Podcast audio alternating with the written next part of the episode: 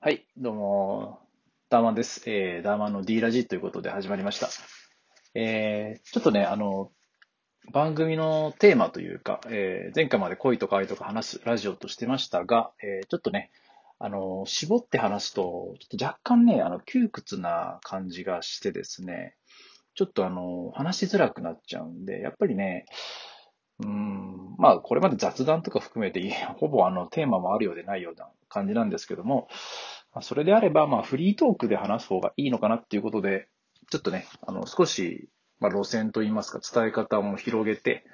まあ、フリートークのラジオとしてやっていこうかなと思ってます。えーその中で、あの、副業ネタとか、まあ、個人で稼ぐネタっていうのをね、中心に話していこうかなと思ってます。ちょっとね、いろいろとそのラジオやる中でも、まあ、いろいろブレたりはするんですけども、まあ、そんな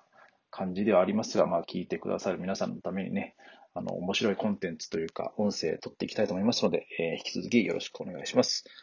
はい。えーということで、えー今回のラジオは、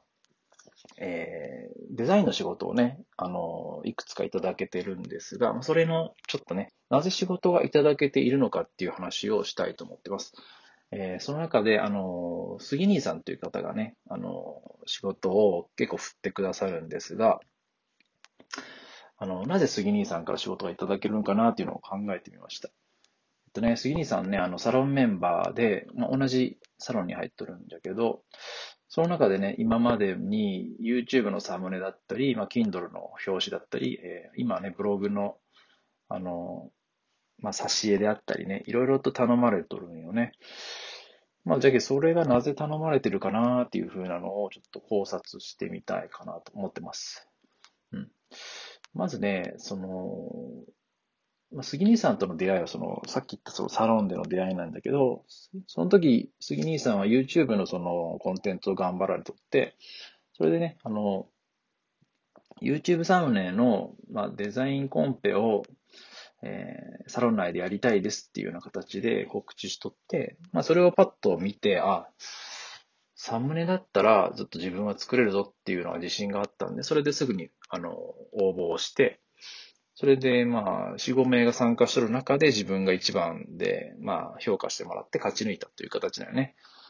で、それで、あの、引き続き、引き続きというか、まあ、その後のね、仕事につながったわけなんだけど、まあ、そこでね、結局自分が何ができるかっていうのをバシッと明示できたのが良かったよね。まあ、言葉だけじゃなくて、まあ、どういうものが作れるかっていう、まあ、実際のものよね。デザインだけ。まあ、結局作品がものを言うというか、それだけあれば、まあ、割と説明はいらんかったりはするんよね。それをまあ、あの、それを見せることで分かってもらえたっていうのが、まあ一番大きかったかなって思ってます。で、その後の、やっぱりその、ね、スキルだけじゃなくて、その、結局人間関係としてのやりとりも大事だなと思うんで、うん。やっぱコミュニケーションコストをかけないように、その、しておくっていうことが割と重要かなと思ってます。あの、今であれば結構その、Kindle 書籍を出すっていうのは割と、インフルエンサー界隈ではトレンドになっとって、まあそれをね、あの、まあ杉兄さんも今、Kindle 出版コンサルという形でやりおるけね。だけまあ、なぜそういう風になったかっていう経緯も、やっぱりその Kindle が今出した方がいいよっていうのは、池早さんとか周平さんとかが言いおるけ、まあ、そういうサロンも、その、立ち上げられとって、まあ、杉兄さんもそこに入っとるのは、ちょっと事前、まあ、10月ぐらいから知っとったよね。でね、自分もまあ、ちょっと興味あったんで、まあ、この11月から入ってみて、どういうもんなんかなっていうのをまあ理解して、だけどその、今そのネットの中で、まあ、インフルエンサーとかがどういうことにちょっとトレンドというか、あの、こういう、次こういうのが来るよとか、まあ、音声コンテンツが来るよとか、まあ、Kindle 書籍が今これから流行るよとか、そういうのをね、やっぱね、まあ、リサーチというか、掴んでおくことが大事なんかなっていうのはありますね。うん。なのでまあ、そこからその、YouTube のサムネのように、まあ、Kindle の、まあ、表紙もその YouTube サムネイル作るみたいな形で仕事を請け負うことができるっていうのが、まあ、実際にね、あの、分かったんで、そういう営業方法というか、まあ、例えばここならとかで自分の商品、まあ、Kindle 書籍の表紙作りますよみたいな商品も作れるなっていうのはちょっとこれは一つ発見だったなって思ってます。で次に、あの、関係性を大事にするっていうのがあります。うん。いかにその丁寧な仕事ができるかっていうのはまあ当然なんだけど、まあ、あとそのリードタイム。あの、受注してから納品するまで大体どれぐらいの時間かかるかっていうのをまあざっくりまあ伝えるということと、あとそのやりとりだね。まあ、メールでのやりとりが基本にはなるけど、そのやりとりでまあ、やっぱ相手の気持ちをまあ、しっかり考えて、まあ、そのメールを受け取った時どういうふうに、あの、相手が思うかっていうところも、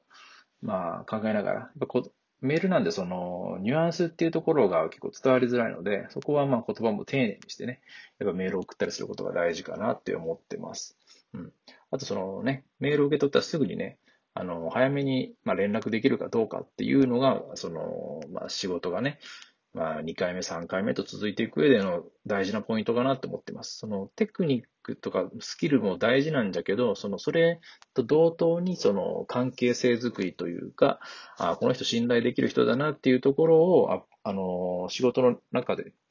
伝えていくっていうことがね、割と重要な作業だと思ってます。はい。